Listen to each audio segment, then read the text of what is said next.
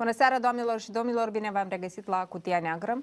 Continuăm să discutăm uh, astăzi subiectele începute săptămâna trecută legate de noi numiri care au loc uh, în uh, noua guvernare. Săptămâna trecută am vorbit despre numirea unui nou șef la CNA. Săptămâna asta începem să, cu discuții legate de numirea unui nou consilier prezidențial la secre, și secretar general al Consiliului Suprem de Securitate, vorba de Dorin Recean, fost ministru de interne. Tot astăzi vom vorbi și despre subiectul abordat în cadrul emisiunii de ieri cu Tia Neagră Plus legat de scheme pe care există la agenția există încă, din păcate, existau și încă mai există la Agenția Servicii Publice, cum pot fi ele lichidate. De asemenea, vom aborda și alte subiecte legate de ședința comună a Guvernului Republicii Moldova și Guvernului României, dar haideți să le luăm pe rând. Invitații din această seară sunt domnul Radu Marian, deputat PAS. Bună seara! Bună seara! Domnul Ion Terguță, care ne-a rugat să-l prezentăm ca și jurnalist. Vă mulțumesc! Bună seara! Bună seara! Uh, și domnul Ilean Cașu, analist politic. Bună seara, doamna Rața. Bună seara. De mult nu v-am văzut, mă bucur. Și eu pe dumneavoastră. Ne, re- ne revedem azi la Cutia Neagră. Într-o altă calitate. Nu nimic, altă da. identitate profesională, o să fie interesant. Da, o să discutăm la sfârșit despre, și despre schimbarea identității profesionale, rog, dar haideți să începem de, de la subiectele pe care le-am anunțat. Uh, vreau totuși, uh, uh, primul subiect pe care țin să-l abordăm este tocmai o știre de ultimă oră apărută, că fostul procuror general suspendat, domnul Stoianoglu, urmează să fie cercetat penal și în dosarul legat de expuzarea profesorilor turci. Era un capăt de acuzare pentru care procuratura refuza să pornească urmărirea penală și, uh, cel puțin pentru mine, am discutat la mai multe emisiuni, am abordat la mai multe emisiuni acest subiect legat de uh, răpirea și uh, expozarea profesorilor turci pare să fie un subiect tabu atât pentru serviciile de inform- Serviciul de Informație și Securitate din Moldova, cât și pentru Procuratura din Republica Moldova. Se sparge gheața? Dacă da, atunci ce s-a întâmplat? Da, bună seara încă o dată. Iarăși nu pot decât să repet că acel episod de răpire a profesorilor turci este un episod negru din istoria Republicii Moldova, în care viețile unor profesori, unor oameni care contribuie la societate au fost pur și simplu distruse într-un minut pentru, știu, motive tranzacționale de anumiți policieni. Faptul că atâta timp nu, nimeni nu a fost pedepsit a, pentru asta a fost un exemplu a cât de, eu știu, cât de afectate sunt instituțiile statului de, nu știu, de trafic de, de influență era... și de corupție. Și atunci, ceea ce s-a întâmplat azi, nu știu, vedem mai departe uh, care o să fie urmările procuraturii, care o să fie următoarele acțiuni. Uh, a fost, desigur, scandalos faptul că acea uh, fostul șef SIS uh, a scăpat, basma curată doar cu amendă. Într-adevăr, a fost un moment iarăși trist pentru justiția Republicii Moldova. Uh, nu știu dacă pot să mai expun mai mult de atât. Așteptăm să vedem care sunt următoarele acțiuni ale, ale procuraturii și să facă mai mult lumină pe acest caz. Este foarte important pentru toată societatea ca cei care au comis acest lucru să fie pedepsiți. Uh, domnul Marian, eu în general uh, sunt uh, adept a separării puterilor în stat și mai cu seamă ca uh, politicul să nu se implice uh-huh. în mhm. ceea ce se numește justiție. Dar Uh, episodul ăsta legat de răpirea profesorilor turci e o pată rușinoasă pe imaginea întregii Republicii Moldova. Adică nu e o problemă de justiție de a noastră da. internă. Noi ne-am făcut de râs în întreaga lume pe, cu acest caz. De asta uh, și atunci când este clar că justiția uh, reacționează oarecum foarte sensibil la acest subiect și nu tare are dorință să examineze cazul. Motive nu știu care. Noi ne-am dorit să știm și noi care sunt motivele. Uh, Iată pe acest caz, cu titlul de excepție, mie personal mi-ar fi plăcut ca să știu dacă, uh, dacă politicul, cel care se află la guvernare, încearcă să se asigure că acest caz nu va fi mușamalizat. Dumneavoastră ziceați despre faptul că uh, Vasile Botnar, fostul șef de la SIS, a fost uh, sancționat cu o amendă pentru asta. Asta s-a întâmplat în prima instanță. Acum dosarul dumnealui este la Curtea de Apel. Nu știu, eu sper că dumneavoastră știți mai multe ce se întâmplă acolo la Curtea de Apel, pentru că noi nu știm absolut nimic. Și s-ar putea să fie foarte rușinos să constatăm că decizia primei instanțe este confirmată de a doua instanță. Eu nu știu cine este procurorul care merge în instanță, pentru că procurorul pe caz, domnul Plugaru, și-a dat demisia la scurt timp după ce domnul Stoianoglu a fost suspendat din funcție. Nu știu, probabil o coincidență. Spuneți-mi, cineva urmărește ce se întâmplă cu acest caz, ca să nu ne pomenim cu cazul exemplu domnului Stoianoglu care a venit în, uh, în emisiune tot la TV8 și spunea, da, s-a dat o amendă și nu sunt de acord, dar asta s-a întâmplat și nu știu de ce n-a fost contestată, judecată. Uh-huh. Și toți dădeau din numeri, nimeni nimic nu știa, dar la noi se întâmplau niște lucruri. Da, deci trebuie să fie foarte clar pentru toți că noi încă ne aflăm într-o luptă acerbă cu acele grupuri de interes corupte care există în, în majoritatea instituțiilor statului. Încă există. Deci noi încă suntem într-un război cu, cu oligarhii, cu cei care încă controlează anumite instituții de stat, în special uh, în justiție să există încă, uh, știu, judecători, procurori compromiși în sistem. Uh, de-aia, de la începutul acestui mandat, am zis clar că trebuie să curățim, să luăm acțiuni ferme, ceea ce o să începem acum Urmează să votăm săptămâna asta acel mecanism de preevaluare a, a componentei CSM-ului și Consiliului Superior al Procurorilor. Este un pas decisiv pentru a începe acea curățare. Asta este intervenția, dacă vreți așa, politicului în tot ce înseamnă reforma justiției, pentru că este foarte clar că el singur nu se va curăța. Și atât, din cauza acestor decizii care s-au luat în privința profesorilor turci și altor, eu știu, cazuri scandaloase, toată societatea are de suferit, ceea ce noi facem ca și politic să uh, luăm decizii, să votăm legi care să ducă la curățarea acestui sistem prin uh, preevaluare, prin evaluare extraordinară judecătorilor și procurorilor care, să, uh, care o să urmeze. Uh, asta cu siguranță o să facem în continuare. Vreau să, uh, să abordăm și cu restul invitaților același subiect legat de cazul profesorilor turci, această anchetă care îl vezează pe domnul Stoianoglu, dar din altă perspectivă, legată de cum a ajuns din mai mulți uh, bănuiți pe acest dosar uh, să fie înaintată învinuirea unui singur, unei singure persoane, numai domnului Botnăj, care până la urmă s-a ales cu o amendă. Pe mine mă întrebați. Da. Pe toți am să întreb. Bine și un act de justiție, în primul rând, trebuie să fie un act de moralitate. Acum, întrebarea este cât este de moral ca un om care nu a participat în această schemă să fie scos țapă spășitor. Înțeleg că este foarte ușor acum să bați în Stoianoglu. Este o persoană care, practic, nu se poate apăra, Bun. în condițiile în care uh, discutăm despre o luptă între, uh, între puterea politică și un, uh, un om care a devenit uh, indezirabil acestei, acestei puteri. Dar uh, ceea ce ați spus dumneavoastră la început este fundamental pentru acest caz. Este vorba despre o înțelegere între serviciile secrete a două țări. Și haideți să nu ne ascundem după degete. Dar nici n-au ascuns. Deci au recunoscut deci că este vorba, operațiunea este a fost vorba, comună. Este vorba despre o operațiune între două servicii secrete ale unor state și evident că uh, au existat niște lucruri uh, cât se poate de ascunse. Nu știu de ce uh, uh doar unul a fost scos uh, vinovat sau uh, uh, de ce Stoianoglu acum este scos sapi spășitor, dar eu v-aș recomanda să mergeți direct la Igor Dodon să-l întrebați pe el. Pentru că dacă vreți să arestați pe cineva pe bune, întrebați-l pe Igor Dodon, pentru că dânsul în mod sigur știe și dacă aveți suficientă uh, îndrăzneală, mergeți până acolo. Păi, da, vorbim despre puterea politică. Dacă Dar aveți, cum, dacă voi, aveți noi, putere, dacă aveți, voi, nu, dacă, dacă aveți suficientă putere și îndrăzneală, mergeți la Igor Dodon. Pentru că este persoana care a beneficiat direct și cât se poate de evident de pe urma acestei operațiuni. Da, stați un pic, aici. dar în perioada aceea Dodon controla procuratura? Era Dodon, Dodon sau controla serviciile secrete. El putea... Haideți, haideți Dodon controla serviciile secrete. Republica adică pe Moldova, Vasile Botnar puterea politică a fost întotdeauna o, o, o putere piramidală. Oricât nu ne-am ascunde după deget, exact și acum se întâmplă, exact, exact atunci și pe timpul lui Dodon era uh, în felul următor, președintele și înapoi vine toată ramura puterii. Igor Dodon este cel care controla tot. Bun, a existat și uh, uh, Plahotniuc în povestea asta și așa mai departe. Dar vârful, oricât nu ne-am ascunde după deget, era la, la Igor Dodon, pentru că el era președintele țării. Mergeți la el, discutați cu el și recomandarea mea, arestați-l întâi pe el și după asta reveniți și la Stoinoglu. Nu pentru că eu l-aș apăra, dau neferește, n-am nimic cu acest om. Dar haideți să nu transformăm o singură persoană într-un sac de box.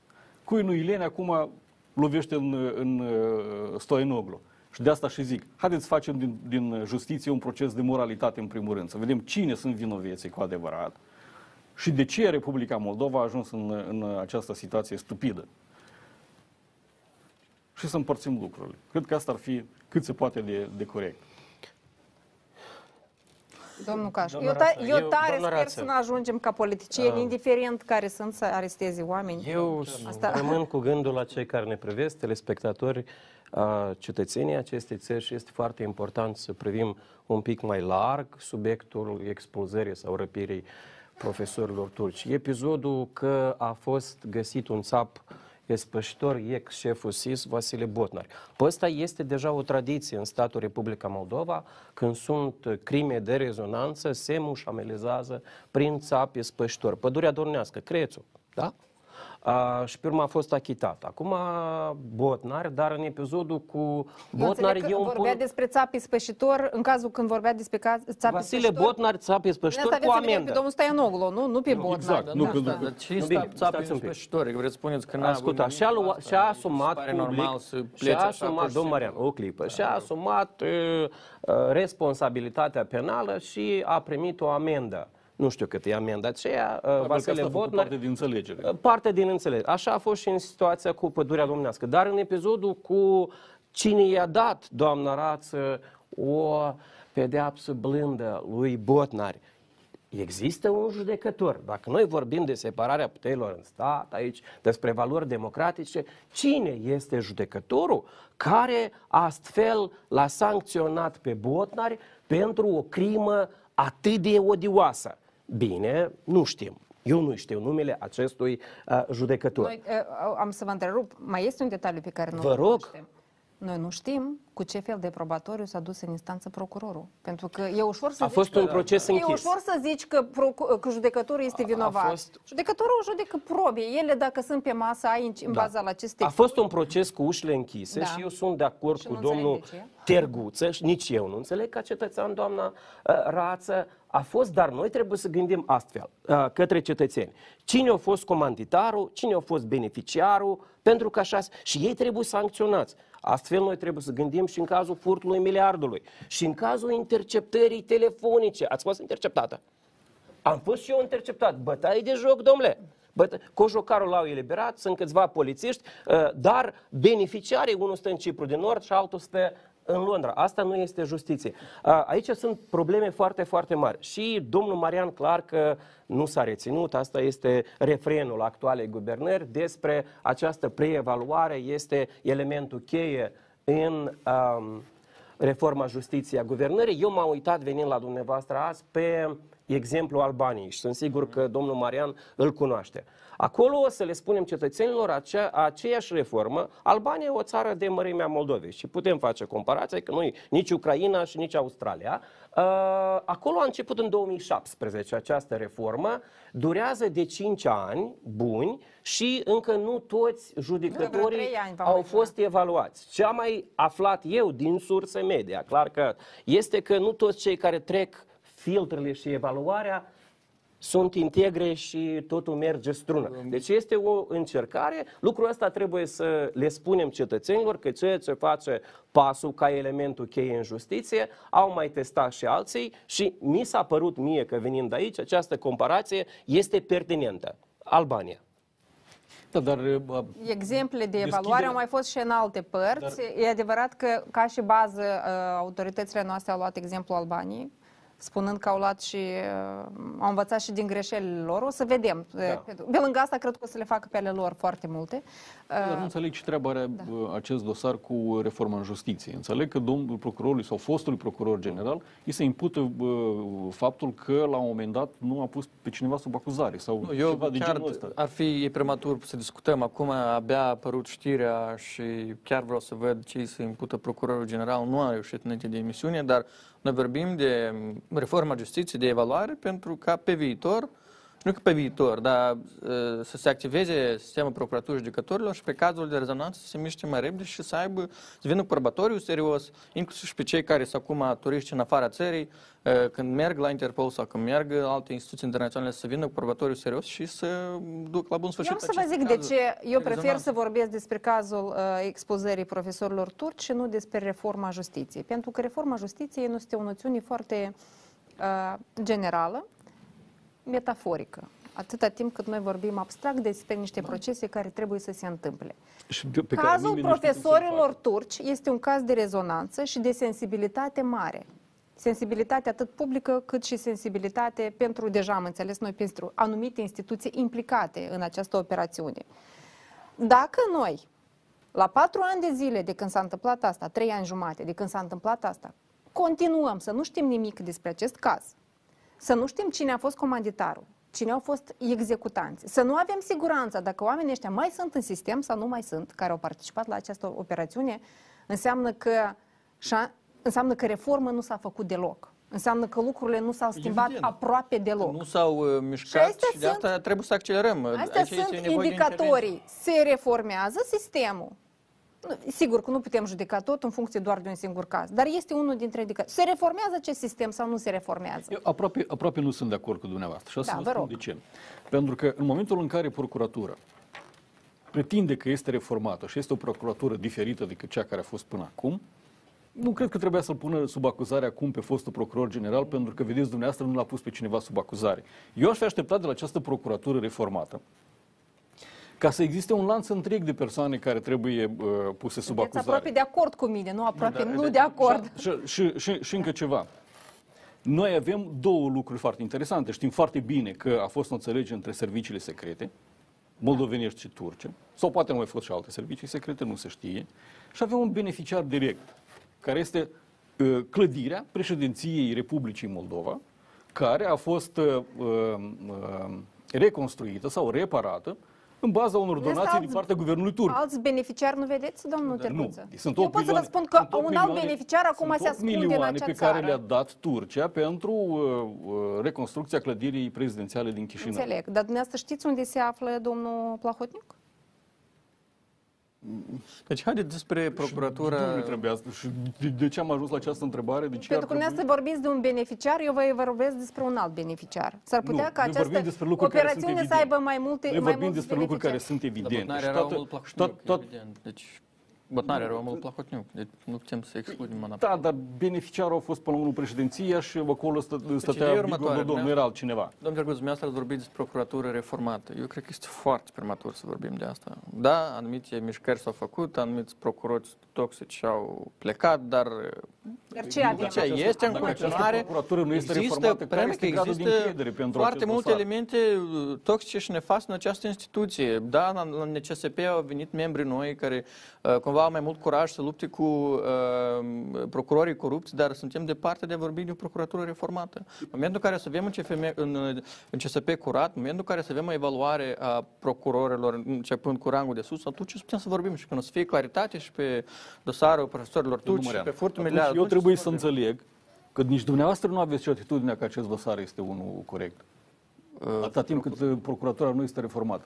Păi, cum să fie corect dacă noi avem, de exemplu, acest botnar care a scăpat pur și simplu cu amendă? Cum? Nu, nu, nu, vorbim despre exact dosarul pe care, despre care discutam astăzi. Pe capătul de acuzare care îl la- la vizează. adresa- pe la domnul- adresa chiar nu știu, vă procurorului dați seama. Apropo, în solicitarea a general. venit de la fosta dumneavoastră colegă de Da, știu, partid, la doamna exact, Grigoriu. Știu, dar, Și dar până sunt, acum, sunt lucruri absolut diferite. Noi și vorbim până despre acum justiție. CSP-ul are Nu pot scuze. Ah. Uh, Noi, noi putem scrie toți demersuri împotriva oricui. E adevărat. Dar una este să scrii un demers și alta procurorii să înceapă urmăririi penală. Sunt lucruri cu Deci trebuie să totul- vedem cu ce totul scrie diferite. în uh, decizia procurorului. Chiar este prematur să mă expun. Abia am Până văzut acum a citirea tot și- refuzat Dar procurorul nu să vrea- pornească dosarul. Eu urmăresc discuția în acest studio, doamnă Rață, și nu vreau să ducem în eroare uh, telespectatorii cetățenii noștri, pentru că vorbim din despre, ați anunțat principiul ăsta a separărilor puterilor în stat. Da. Vorbim despre conceptul procuratură reformată.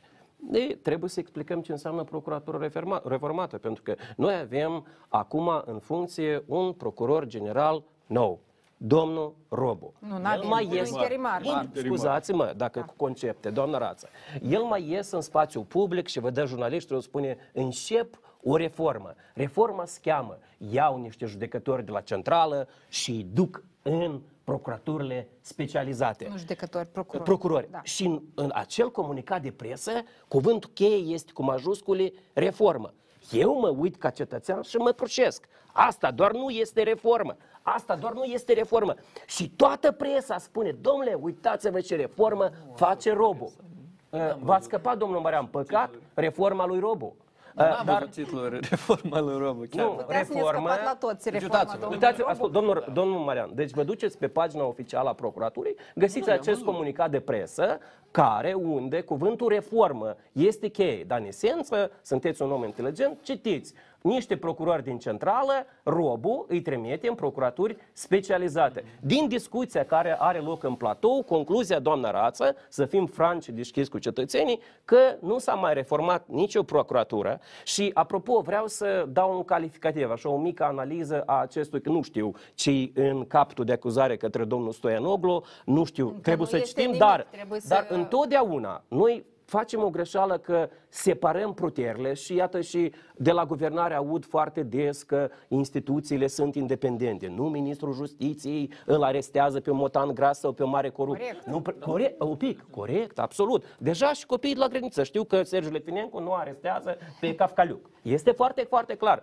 Dar noi facem o greșeală când separăm aceste ramuri independente ale statului Republica Moldova, conform Constituției, de politic. Și dacă noi ne uităm mai atent, mai prudent la ce se întâmplă cu fiecare guvernare, oricât de integre, curați și pufoși nor fi acești procurori, oricum ei încearcă să fie buni, să fie atenți, să fie servili noi guvernări. Și iată, acest este doar o ipoteză, domn Marian, este doar o ipoteză, pentru că este televiziunea oamenilor liberi, este doar o ipoteză că acest capăt de acuzare poate să fie explicat de dorința echipei Robu de a sta bine în fața noii guvernări și respectiv noi nu putem vorbi despre reforme radicale la procuratură. Repet, Iar noi vrem o justiție Aceasta- corectă. Noi vrem o... Mulțumesc, domn Terbuț. Schimbarea procuraturii o să se întâmple atunci când o să aibă loc o curățire a tot ce înseamnă procuror și judecător. Și, repet, intervenția politicului se rezumă la crearea acestor mecanisme de curățire. Procuratura și sistemul judecătoresc a demonstrat că nu se poate autocurăța și atunci intervine politicul așa cum a făcut și în Albania și în România. Uh, Deci asta uh, este unde ne, uh, ne implicăm noi ca politic. Dar, de principiu, acest mecanism de separare... Dacă, trebuie să rămână. dacă folosim Până- teoria democrației în Da, trebuie să studioul trecem doamnei și la altă- Rață, este că o guvernare monocoloră, așa cum este PAS, ceea ce poate face este că creează condiții, uh, presiuni democratice, astfel ca chiar și ref- uh, procuratura cei nereformată să se comporte altfel în raport cu mari corupți. Când raport cu Moș Ion de la Strășeni uh, o să-l aresteze pentru, sistemul sac, re- pentru sistemul- sacul și-l furat de morcovi de la vecin. Fără probleme, și o să spună. Dar mari corupți, domn Marian, încă este o, o problemă. Sigur, sistemul despre pune asta rezistență vom în vorbi? continuare. Sistemul Este o pune problemă. Dar rezistență. care Prin- sistemul pune rezistență? Păi noi avem în continuare un sistem, jucători, procurori corupți, care sunt influențați inclusiv de, uh, de diaspora, dacă putem să spunem așa. Deci am văzut și anumite decizii care s-au, s-au luat. Deci este prematur să vorbești că, uite, uh, totul e bine și frumos și gata, procuratura judecători, jucă, și instituții judecătorești sunt reformate. Nu este adevărat și noi suntem conștienți de asta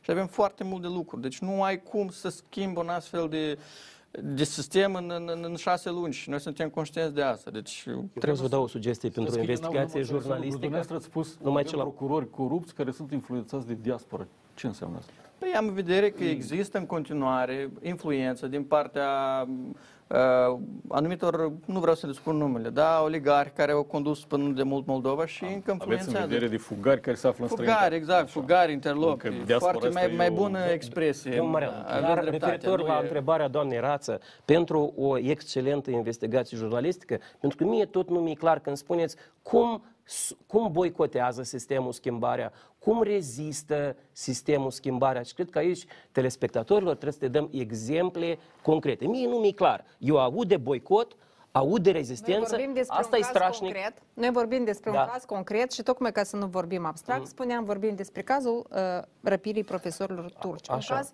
concret în care au fost implicate niște Mhm. instituții de stat, niște persoane cu o anumită influență în mare și este curios să vedem cum este investigat acest Prin exemple dosar. concrete. Și Altfel Aici, nimic nu doar e clar, ca să încheiem doar acest generic. subiect, doar să, ca să fie clar, noi vorbim de două anchete uh, diferite. Una este ancheta pe propriu zis ce s-a întâmplat atunci, da?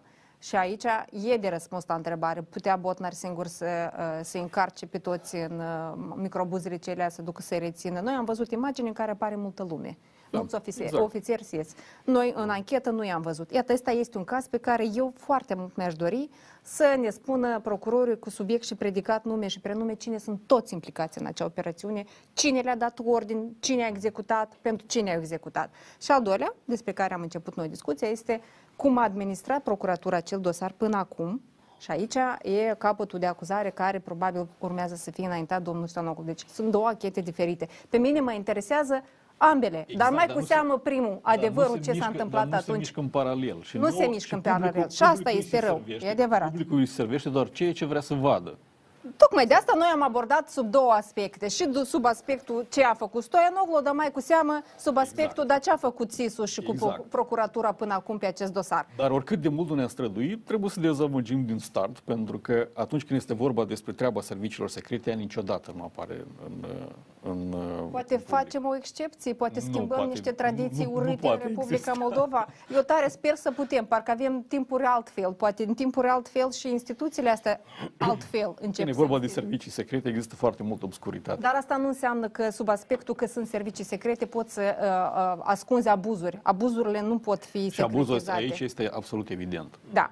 Luăm o pauză de publicitate. După, vreau să revenim să discutăm despre nou consilier prezidenția- prezidențial și secretar general al Consiliului Suprem de Securitate, domnul Recean, pentru că numirea dumnealui a, trân- a stârnit multe reacții diferite în societate. Unii s-au bucurat, au zis că hoții trebuie să se uh, temereze, alții au zis că, Doamne ferește, mai bine nu făceau așa prostii. Haideți să vedem ce opinie au invitații din studio. Mai pe domnul Recean uh, și în momentul în care există, eu știu, anumite îndoieli sau concret informație că, uite, domnul Recean a fost implicat în asta, asta, asta, atunci să vină domnul Recean să explice.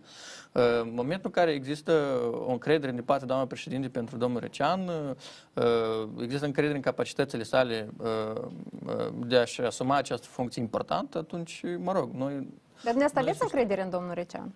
Eu nu știu pe domnul Recean, uh, repet, nu eu sunt uh, președinte, nu eu l-am angajat pe domnul Recean, deci chiar este corect ca domnul Recean să vină și să răspundă la această întrebare, inclusiv doamna președinte. Deci ceea ce este important este să vorbim despre informații concrete. Faptul că a fost, nu știu ce, la PLDM, bă, multă lume a fost la PLDM. A fost uh, foarte multă lume uh, Asta era care are că anumiți reputația oameni au fost îndoielnică, pentru- dar pentru foarte pas. multă lume Este care rău? și eu am fost sunător pe LDM, dar dați seama, nu mă face deodată pe mine corupt sau, uh, sau compromis spun și, că nu toți oamenii și care altfel. au fost Vă în dați PLDM seama. Deci, au fost oameni cumva corupți. narativul ăsta um, pasă acum și asume guvernarea, noi ne-am asumat să facem ordine și inclusiv și doamna președintă are un rol crucial în acest sens, inclusiv pe, pe filiera de securitate și ea, în momentul în care uh, angajează acest om, își asume decizia. Pe dumneavoastră vă deranjează această asociere pe care încearcă să o facă unii? Că uh, se tot înverzește uh, pla, uh, Ce înseamnă pas. să tot înverzește? Deci, Că sunt tot mai mulți Când era exponenți. PLDM-ul, vă dați seama, 30% din oameni votau PLDM-ul. Hai să blamăm pe toți Vă cei care întreb votau pe dum- PLDM-ul. Eu nu vă blamez, eu vă întreb. Pe dumneavoastră vă deranjează aceste... Uh, Mă rog, oamenii au dreptul să-și expună opinia. Există, desigur, uh, opoziția care o să spună orice, o să facă tam-tam de orice lucru. Este dreptul lor, nu am decât să iau act și să mergem înainte. Noi avem o, un scop clar să aducem uh, schimbări în societate, inclusiv partea de securitate, inclusiv partea de justiție și asta uh, o să facem în continuare. da, percepția asta are vreun substrat? Sunt mai mulți membri? din- Eu am aceeași întrebare. Hai să vedem. A fost acea conversație telefonică foarte nefericită și eu cred că cumva... Acum vorbim despre exponenți sau dar, foști exponenți ai, ai... exponenți, chiar, Sunt chiar... mai mulți care se regăsesc acum în pas. Cine? PLDM? Din Foști PLDM. de la PLDM? Nu, da, iată, se vorbește de Prieten, eu domnul am fost Spânu, acum de senator la domnul PLDM. Recean. Și, și domnul... Și mai departe cine? Nu, Vă Domnul întreb, Spânu. eu Ok, nu domnul cunosc Spânu, toată da, a fost- echipa, echipa dumneavoastră. Vă Deci, întreb. contează, uitați, Ieșanul, contează ăla, calitatea aiba, omului. Sunt o groază. Păi da, corect. Contează calitatea omului, integritatea lui, capacitățile sale profesionale. Momentul în care uh, el are aceste calități și, și nu a fost implicat, eu știu, în scandaluri de corupție sau luare de mită sau alte evenimente, eu știu, care sunt nefaste, atunci eu cred că merită să fie parte a procesului de guvernare, să fie parte a PAS. Deci la noi, în PAS, uh, criteriile cheie sunt integritate și profesionalism. Uh, Pe asta am mers. Repet, nu putem să uh, negăm faptul că în PLDM uh, erau oameni buni, erau oameni competenți și profesioniști. Erau? Păcat că conducerea în frunte cu domnul Filat a compromis tot ce înseamnă uh, integrarea europeană și tot ce înseamnă reforma statului și foarte lume a rămas dezamăcită de tot ce s-a întâmplat. Uh, Dar asta este în trecut, suntem acum în prezent, hai să vedem ce facem în viitor ca uh, să nu mai tolerăm uh, o dezamăgire a oamenilor uh, față de vectorul european. Uh, Iar asta o faci doar cu oameni integri și profesioniști. De asta și PAS a luat majoritatea. Pentru că oamenii au crezut în mesajul nostru, au crezut în integritatea noastră și în profesionalismul nostru uh, și să livrăm rezultate. Domnul Recean, din punctul dumneavoastră de vedere, este o persoană integră? Iarăși, eu nu am informații despre că ar fi fost implicat în ceva scandaluri de corupție sau altfel. Dacă există informație concretă, hai să vedem concret, foarte concret, și atunci să vedem ce argumente există. Și atunci să pot să mă expun. Acum chiar nu pot să zic nimic. Despre, da. Am- Eu să încerc altfel uh, știi, pentru privitori. Deși, nu pentru sigur că privitori. domnul Recean a fost membru al PLDM, acum chiar îmi scapă să-mi Dar dau nu seama, contează a fost chestia parte asta din guvern, formală, da. doamna Rață. fost parte a în echipei, politica moldovenească a fost parte a echipei, a La deținut fel, la fel, funcția ca și, de la fel ministru ca și Maia Sandu. de interne, dar altfel un pic, știți, eu, a spus domnul Marian că decizia a fost a doamnei președinte. A, Eu nu cred că doamna președintă și toți cei care o, uh, o consultă nu au anticipat, nu vreau să cred și nu cred că este real, nu au anticipat valul de reacții negative uh, cu numirea în funcție a domnului Recean. Și nu doar vorbesc despre uh, portalurile de opoziție sau rețelele sociale. Eu vorbesc și despre comunicarea directă. Eu sunt sigur, domnul Marian, comunicați cu oamenii fără rețele uh, sociale, într-o leu, pe stradă și preponderent această reacție este negativă. Și dacă dumneavoastră vreți să vă documentați despre tot ce a făcut domnul Recean la interne, este foarte multă informație în spațiu public. Impresia mea este că uh, cei care l-au adus pe Recean, l-au readus într-o funcție de stat, de fapt uh, au intenția și scopul doar să testeze opinia publică și ca domnul Recean, chiar și în context negativ, să fie adus pe buzele oamenilor, pe buzele cetățenilor. Asta este o, o stratagemă politică 100%, iar această, uh, așa mi se pare mie, această numire uh, poate să fie doar o trambulină către o altă funcție. Pentru domnul Recean? Foarte creativ. Pentru domnul, domnul, Pentru domnul Receanu o deputat. trambulină. A, pe, Da, pentru o altă funcție. Uh, Eu analizez, dom- domnul uh, deputat este, spun eu, un subteran a politicului moldovenesc, cei care fac politică activă. Eu am ieșit în decembrie din subterană, sunt la suprafață, eu monitorizez și, uh, fiindcă este televiziunea oamenilor liberi, mă dau cu opinia. Eu creez o ipoteză, domnul uh, Marian, și este articolul 32 din Și eu zic că e Constituție. creativ Ok, ipoteza, este, ok. este creativ. Din alt punct de vedere, dacă vă uitați la, la reacțiile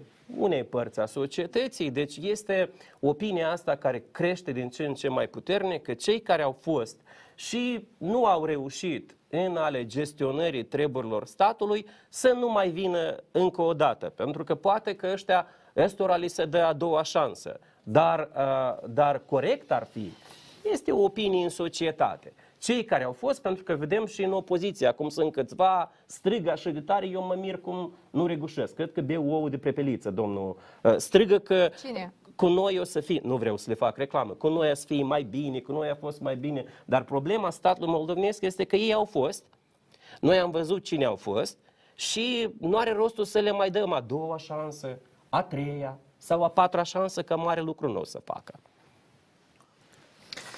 Părerea mea este că doamna președinte încearcă acum să modeleze o nouă formulă de, de guvern, pentru că acest guvern, oricât de mult nu s-ar strădui și l-ar iubi, uh, pasul nu va ține foarte mult.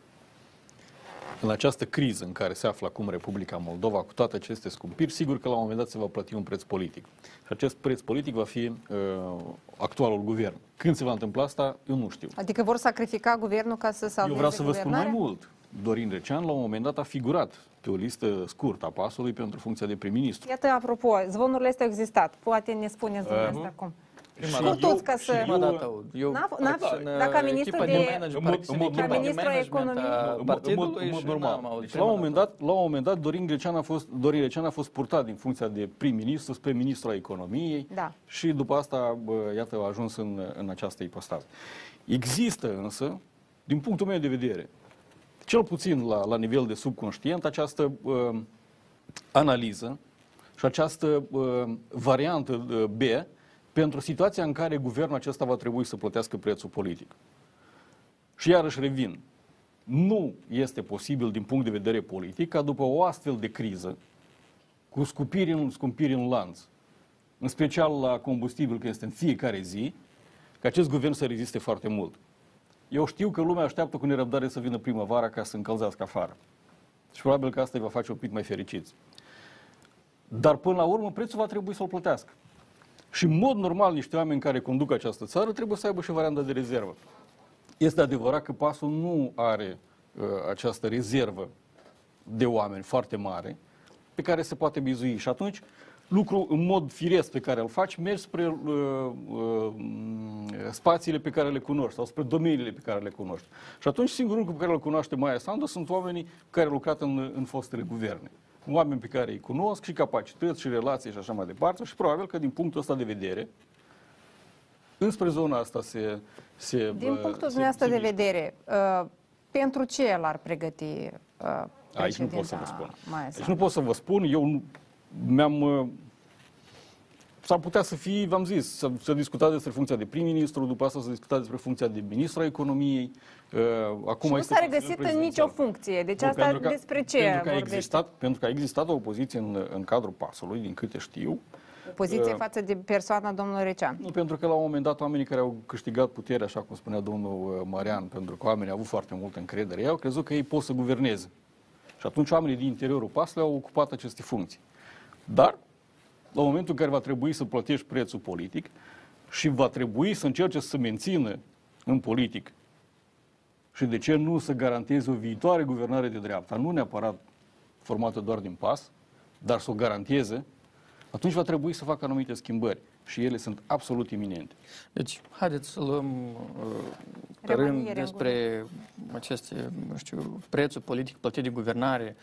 Deci, noi am preluat uh, guvernarea uh, într-un context internațional extrem de complicat. Deci, Noi nu creșterea, cunoaștem haideți povestea dați-mi asta. voie Noi să vorbim acum continui, nu strict- mă întrerupeți. Vorbim strict Uh, despre, nu, despre creșterea teorii, uh, prețurilor politice, nu despre- la gaze naturale și la energie. Avea, am avut uh, creșterea prețurilor în toată lumea după pandemie pe care Moldova a importat-o. Deci aceste crize de majorare a prețurilor care sunt și care efectează pe oameni și e firesc să fie nemulțumiți, indiferent de cum și cine a cauzat-o, dar nu guvernul uh, a cauzat aceste majorări de prețuri. Ceea ce face guvernul și o să fac în continuare este să ajutăm pe oameni să treacă mai repede și de asta am majorat pensia minimă cu 60%, de asta am majorat cu 50% mai mult indemnizații, A- am majorat salariul minim în sectorul public, o să urmeze o majorare a salariului minim în sectorul privat, Uh, am alocat aproape 3 miliarde de compensații pentru cetățeni.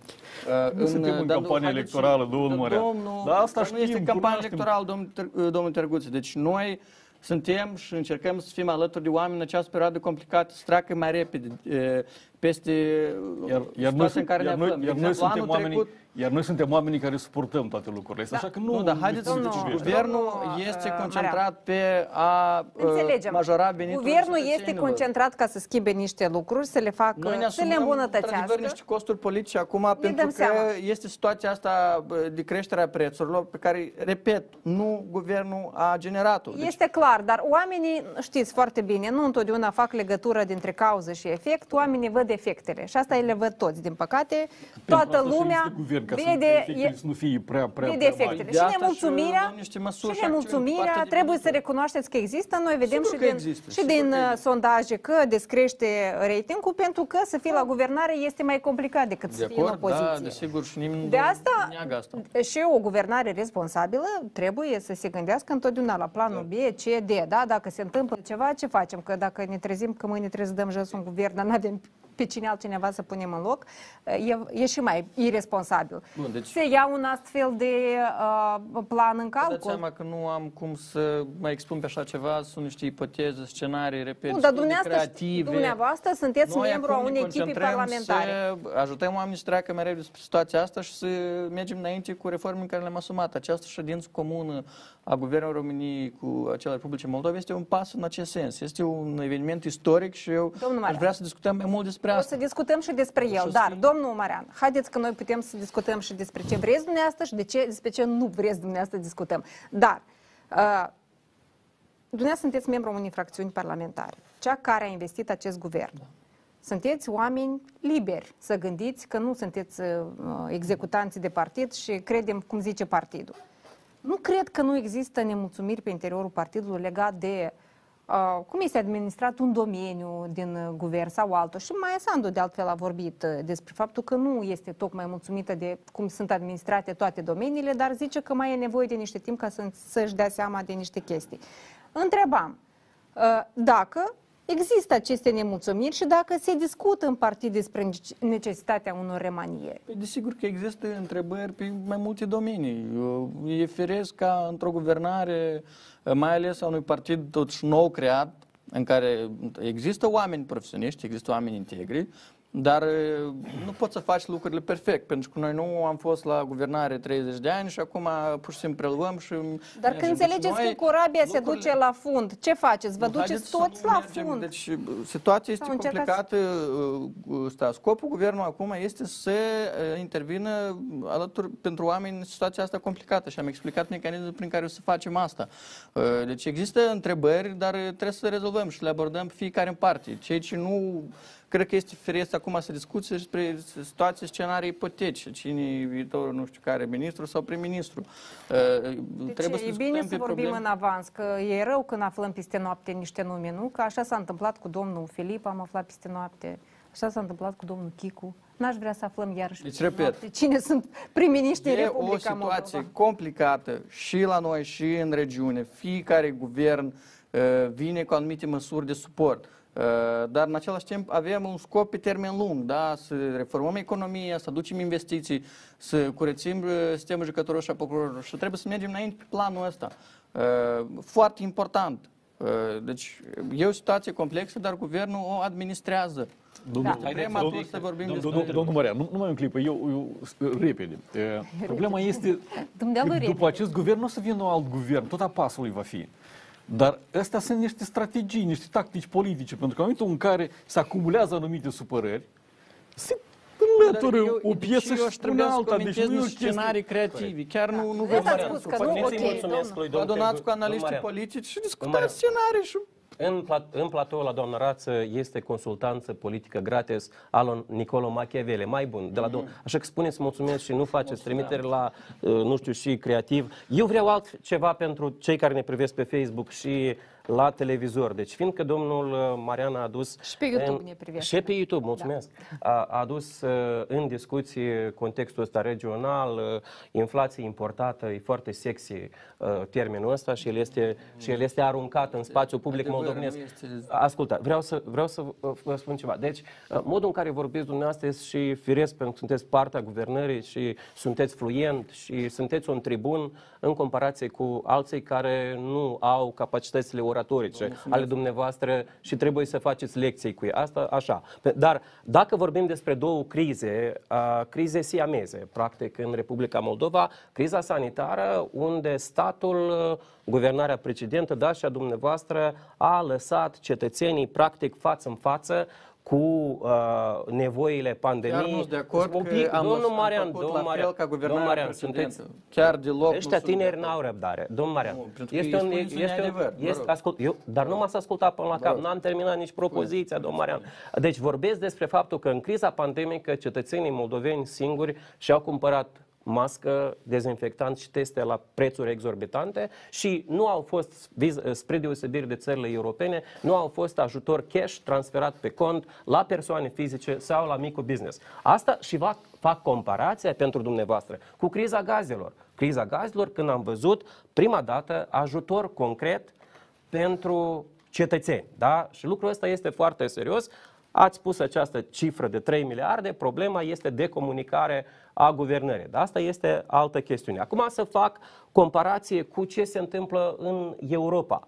Uh, și să spunem așa, da, acolo este criză, da, este un val nebun, da, probabil este Marea Depresie în stilul lui Franklin Delano Roosevelt, poate este Marea Depresie cu creșterea asta nebună a prețurilor, dar acolo sunt două elemente care se deosebesc de situația socială a cetățenilor Republicii Moldova. Unu este nivelul de venituri, da? salarii și pensii și doi este această uh, plasă de siguranță, social safety net. În America cred că ați vorbit acolo la unde ați fost? La Great Canyon.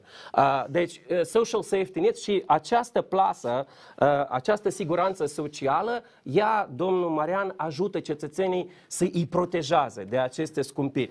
Deci, uh, în situația Republicii Moldova, doar cu criza gazelor, a fost, a parvenit această protecție. Din, deci nu poți să vorbești despre protecție 100% ca vaccinul, deci niciun stat în lume nu te protejează total. Poate în Emiratele Arabii Unite, dar n-am studiat cazul lor. Deci, dar este totuși o protecție și în felul ăsta este marea deosebire dintre situația Republicii Moldova, pentru că inflația, ca să vorbim așa, nu ca la anul întâi sau patru la Academia de Studii Economice, ce face inflația. Acum era un expert la, era cineva la expert duc și explica la Freedom și eu nu am înțeles nimic, dar inflația întotdeauna și creșterea prețurilor sărăcește populația, cetățenii și este nivelul ăsta, și este efectul ăsta nociv. De aceea noi nu suntem protejați așa precum sunt uh, cetățenii în Europa. Doi, uh, criza pandemică chiar ne-a sărăcit total.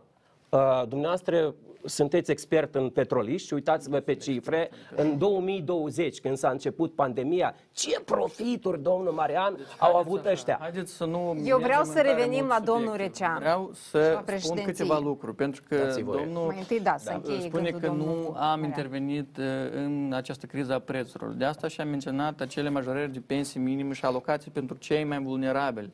Uh, și e firesc cu oamenii să fie nemulțumiți, dar uh, e important și să spunem asta, pentru că de multe ori uh, uh, lumea nu cunoaște.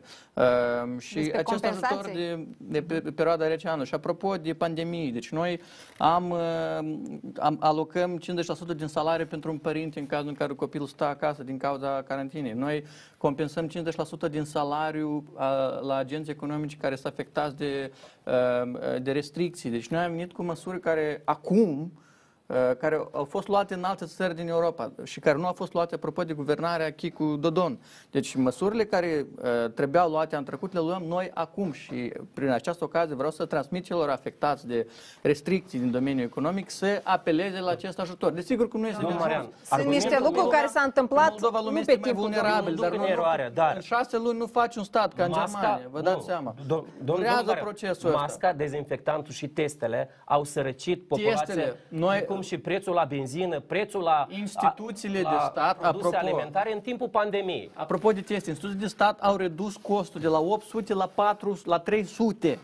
Și Marian, din fericire, eu vă această spun măsură, despre pentru că realitate. eu vreau să spun, dar care e realitatea? Vă spun eu o măsură concretă care a Masca a luat-o crescut guvernul. cu 500 de procente și am pri... Masca noi, costă statul acum ne-a obligat 1,50 sau 2, Bine, sau nu a mai costat știu cât costă. 6,50, cea de Păi 63 da, și de noi am- bănuți. Stați un pic. Deci Domnul noi Marian, vorbim de măsuri eu, concrete eu nu care vă le-am acuz luat. pe dumneavoastră. Știu, încetișor. dar e- Eu vorbesc despre pandemie din martie 2020 până acum și cum pandemia a sărăcit pentru, pentru, la, cu, cu aceste prețuri nebune, dar la trei categorii v-am dat. Plus, benzina a fost scumpă, plus alimentele în supermarket s-au scumpit și lucrul ăsta cu 30% și asta a sărăcit. Uh, și n-a fost protecție din partea statului, cum a Dar fost nu este adevărat să Iar spuneți că aceasta- nu a fost niciun iar- fel iar de acest protecție. lucru va Niciodată crea- nu este Lucrul de ăsta ajuns. Este dar evident. noi- Există, o, o, există un cei mai suport din vulnerabili am partea majorat statului, e alocațiile. adevărat, dar oricum el nu acoperă efectele acestor stați- stați un majorări. pic, și stați un Noi pic. pornisem Haideți de să la facem faptul că diferență. ne, oamenii sunt nemulțumiți pentru că viața lor nu este mai bună. Deci și aici nu puteți, chiar dacă faceți efortul ca să pandemia a ajutați, sărăcit cetățeanul, Da. asta este evident. Oamenii Iată, simt că sunteți sunt de mai acord. săraci și acum nu vorbim dacă eu sărăcit din cauza PAS sau din cauza ce se întâmplă pe piața internațională. Este un efect. Oamenii sunt nemulțumiți și ei sunt tentați să asocieze nivelul de viață cu cei care conduc statul. Și nu puteți să-i acuzați pentru Noi asta. acuzăm Dar asta. haideți Da. să facem un pic de diferență cu prețurile astea la gaz sau la gaze. Iarăși despre gaze. Păi, Eu stai, am vrut nu- să nu- discutăm numai o despre clipă, președinție. Nu, nu, numai o clipă. Deci, Problema noastră nu, e, nu sunt uh, prețurile mondiale la, la agenții energetici. Problema noastră este cum guvernul a gestionat această, Deci, această tariful situație. la Eu- gaz, eu stați, v-am- eu tariful v-am la ascultat- gaz eu care v-am ascultat, plătește- eu v-am ascultat, acum Vă rog, dumneavoastră vă rog. uh, fi, fiți buni și ascultați. Deci problema noastră Curtuț este că mergem la publicitate. noi, cetățenii Republicii Moldova, nu cunoaștem indicațiile contorului la gaze atunci când intră în Republica Moldova, iar dumneavoastră nu ați făcut nimic ca să aflați despre asta. Noi nu cunoaștem care este calitatea gazelor pe care noi le consumăm și toată lumea din țara asta are suspiciuni că plătește bani aiurea. Dumneavoastră nu ați mers ca să verificați aleatoriu contoarele cetățenilor ca să vedeți dacă nu plătim gaze aiurea. Dumneavoastră nu ne-ați spus de ce uh, centrala de la Cuciurgan consumă gaze aiurea, de, nu ne-ați spus de ce uh, uh, uh, combinatul metalurgic de la Râbnița iarăși consumă gaze din contul nostru și alte lucruri. De Nu ce? consumă Cuciurgan. Păi stați un pic. Ce înseamnă nu Răspunsuri consumă? la aceste Dumneavoastră- întrebări după o dumneavoastră ca guvern scurtă trebuia să ne oferiți pauză aceste răspunsuri, de iar noi să avem publicitate. certitudinea că nu cheltuiți banii din buget. Noi că Mulțumesc am foarte voiași mult ce că scrie m-am acolo. miliarde de lei pentru compensație. Lăsați, nu lăsați, poate lăsați guvernul pas să dumneavoastră. răspundă pentru toate Lăsați porcăriile dumneavoastră- pe care le-a făcut lăsați dumneavoastră- comuniștii din lăsați și dumneavoastră toți cei care au Despre- guvernat țara și au total lăsat diferite. Moldova Gaz și toate instituțiile Compensațiile sunt statului. lucruri total diferite. Noi vorbim Despre acum des- despre porcării niște lucruri pe care din trebuia fostele acest guvern să le ia în guvernări. considerare. Și v-am explicat.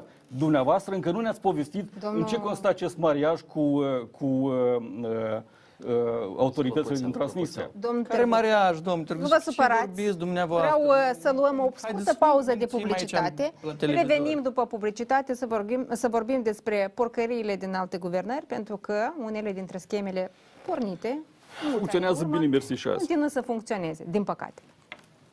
Am revenit în studio, vreau să discutăm despre scheme și monopoluri care, din păcate, nu s-au terminat în Republica Moldova. Unele, cum existau, așa și există, altele au fost oprite, dar nimeni nu a fost tras la răspundere pentru faptul că uh, le-a uh, făcut, le-a organizat, le-a gestionat și s-a îmbogățit de pe seama lor.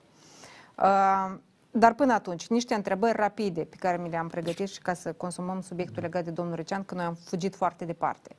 Domnul Recean s-a dus să fie responsabil pe un domeniu uh, foarte sensibil și important, mai ales în actuala uh, situație regională, securitate uh, a statului. Ce urmează, dacă știți, ce urmează, ce așteptări aveți dumneavoastră personal de la... Bun, când vorbim de securitate, sigur nu este vorba doar de securitate fizică și a frontiere, înseamnă securitate în tot ce înseamnă economie, uh, înseamnă a, a contribui la oprirea acestor scheme și mai departe, monopoluri, inclusiv și aici. Dar aceste scheme, apropo, multe au fost pornite în perioada în care, mă rog, și domnul Recean făcea parte din guvern. Bun, iarăși, hai să vorbim concret și să vedem care ar fi răspunsul uh, celui vizat. Uh, Dar uh, așteptarea noastră este să înceapă anumite procese pe acest subiect uh, și uh, să vedem rezultate. Adică do- rolul domnului Recean este să pornească o luptă împotriva... Bun, domnul Receanu este Elementelor consilier oligarhice? prezidențial. Desigur, există alte instituții, există SIS, există MAI, Procuratura, stu- um, deci sistemul judecătoresc, uh, deci Parlamentul, Ministerul Justiției, toate trebuie să aibă un efort comun uh, uh, ca să, dacă vorbim de, de, co- de combaterea corupției mari.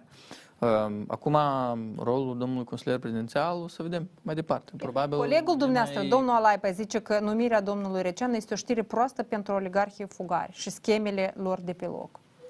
Sperăm să fie așa. Dar cum poate un consilier prezidențial să devină spaima o- oligarhilor fugari și a schemelor lor? Bun, e consilier prezidențial, dar un președinte are un rol important în tot ce înseamnă guvernarea țării, în reformele care se fac. Și atunci, haideți să vedem care o să fie urmările. Să-i oferim o perioadă de timp, o perioadă de grație domnului Recean, să vedem ce contribuție să aibă la acest proces. Alt, altceva nu pot să, să adaug. Așteptări, da, Da, scurtuți știți despre cum? Cred așteptările că legate de... Urma să avem mai multă informație de la guvernare. Din păcate, doar Noi o sperăm ca postare, domnul Recean să doar o poată veni postare, la a dom- emisiune să doar ne o spună. postare avem în spațiu public a colegului domnului Marian despre virtuțile domnului Recean. A, și poate este Domnul un plan... Alaiba, nu? Bine, dumneavoastră îi spuneți numele, este un coleg de fracțiunea domnului Marian. Poate, știți cum, a, dacă era mai multă comunicare despre virtuți, atunci și eu, în opinia mea, și reacția era alta și noi îl cunoșteam mai bine pe domnul Recean ca expert, ca spaima rechinilor corupți, pentru că ă, dacă să facem trimiteri la acea postare de pe Facebook, atunci domnul ă, Recean o să lupte cu mari corupți, ceea ce este neajunsul sau încă rezultatul niciun rezultat nu are guvernarea și el este adus să contribuie la realizarea acestui rezultat. Problema este că vrem mai multe informații despre ceea ce poate și virtuțile lui Dorin Recean. Noi nu știm. Și aici iarăși ghicește și domnul Marian, ceea ce mă surprinde că ghicește. Iarăși, repet, este decizia doamnei președinte, eu cred că și intuiesc că doamna președinte și probabil domnul Răceanu să vină cu detalii. Ce planifică, care sunt planurile, uh, scopurile uh, acestei cooperări și o să află și toată societatea.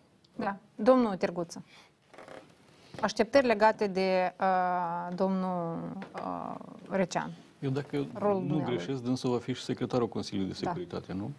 Bun, din această funcție sau din fosta precedenta funcție de ministru de interne, sigur că dânsul cunoaște foarte bine sistemul de securitate din Republica Moldova cu toate elementele lui și din punctul ăsta de vedere poate fi un, un câștig pentru instituția prezidențială.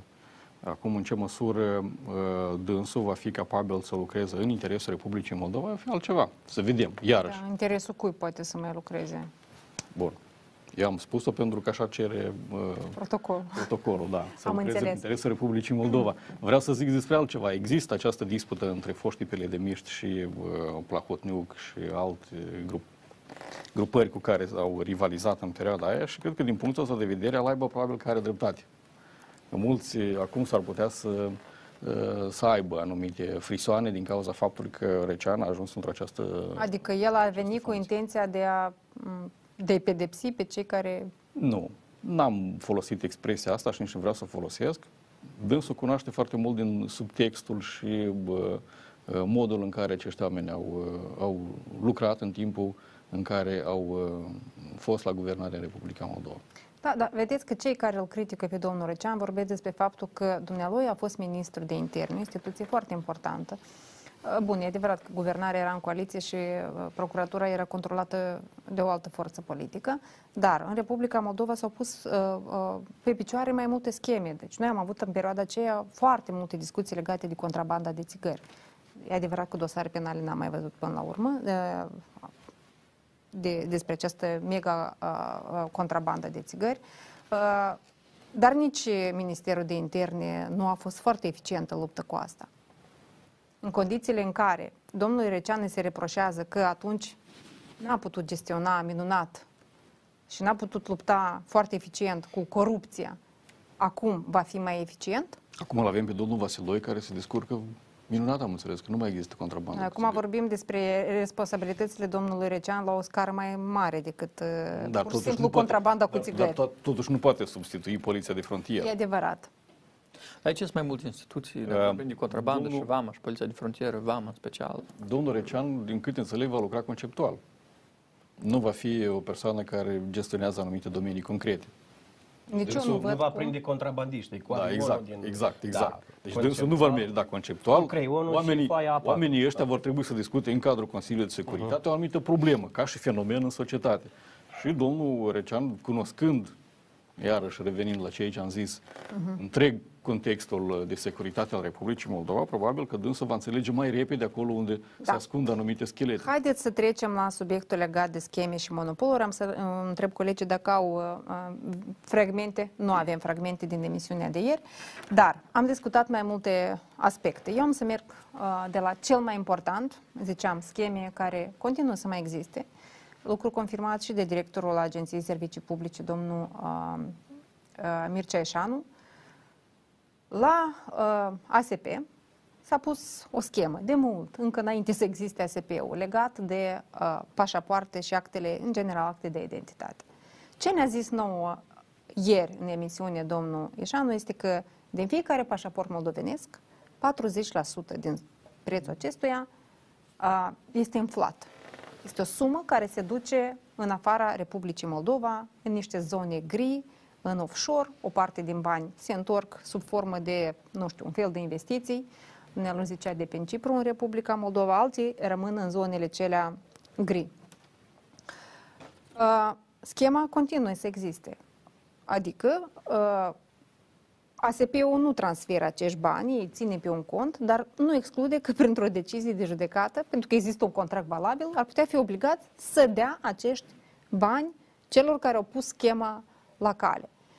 Uh, iarăși vreau să discutăm ca și fenomen asta. Cum să lupți cu uh, schemele, monopolurile, uh, furturile din bugetul de stat în condițiile în care le depistezi, te uiți la ele și nu poți face nimic. Sau poți? Revenim la discuție despre um, curățarea procuraturii și a sistemul judecătoresc. Înțeleg că dosarul la procuratură tărăgănează. Eu, mă rog, după ce am văzut știrea, urmarea emisiunii de ieri, o să facem și noi niște demersuri la Parlament, pe cât procuratură, să vedem unde se află dosarul, de ce e atât de greu să mișc, pentru că și eu m-am interesat. despre- Prejudiciu 40 ceva de milioane de Da, euro. Deci și- aproape încă un miliard.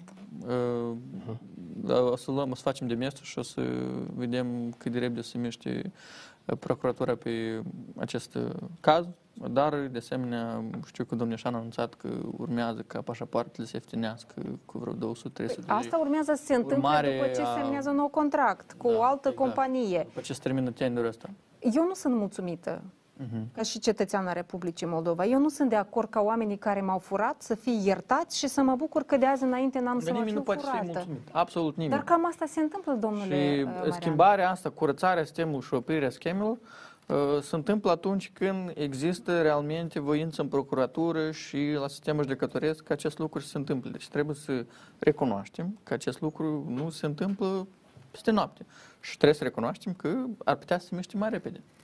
Uh, De asta și, repet, intervenim și noi cu aceste mecanisme de uh, presiune publică, uh, deja dacă ne referim la procurori judecători de evaluare și preevaluare, dar, repet, este un proces foarte, foarte îndelungat. Deci noi avem uh, oameni care s-au ocupat cu furtul uh, banilor statului timp de decenii și încearcă în continuare să încearcă uh, să mai facă asta. Da, domnule uh, Marian, în campanie electorală, PAS, Da. nu doar PAS, dar PAS, mă rog, a câștigat alegeri, a promis că va lichida aceste scheme și cei care le-au creat vor fi pedepsiți.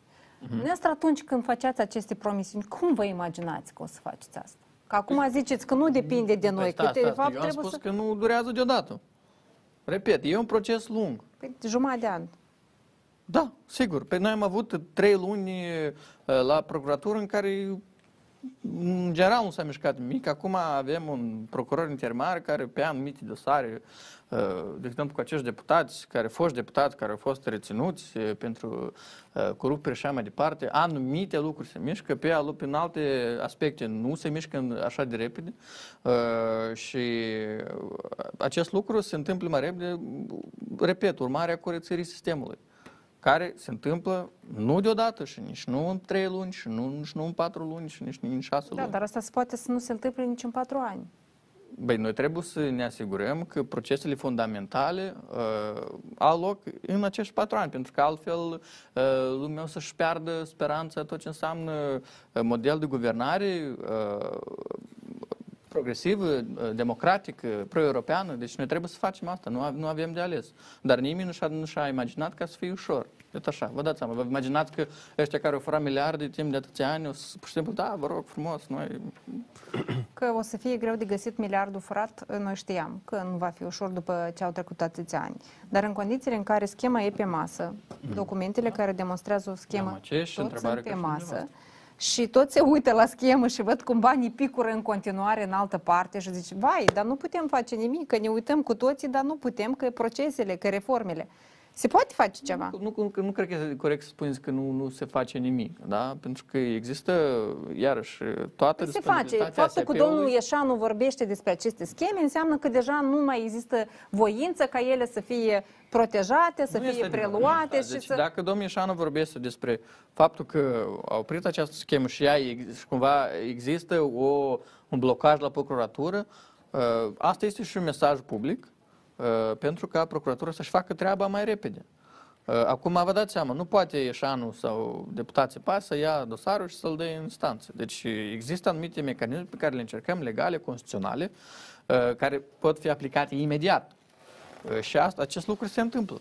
Uh, Acest mesaj public a domnului Șanu merge și inclusiv și în direcția dată. Repet, este un uh, mesaj inclusiv și al meu către procuratură să se miște mai repede pe aceste dosare de rezonanță. Altfel, uh, cei pe viitor care să vrea să facă astfel de lucruri mai departe, o să facă pentru că o să vadă că nu-i, nu-i pedeapsă.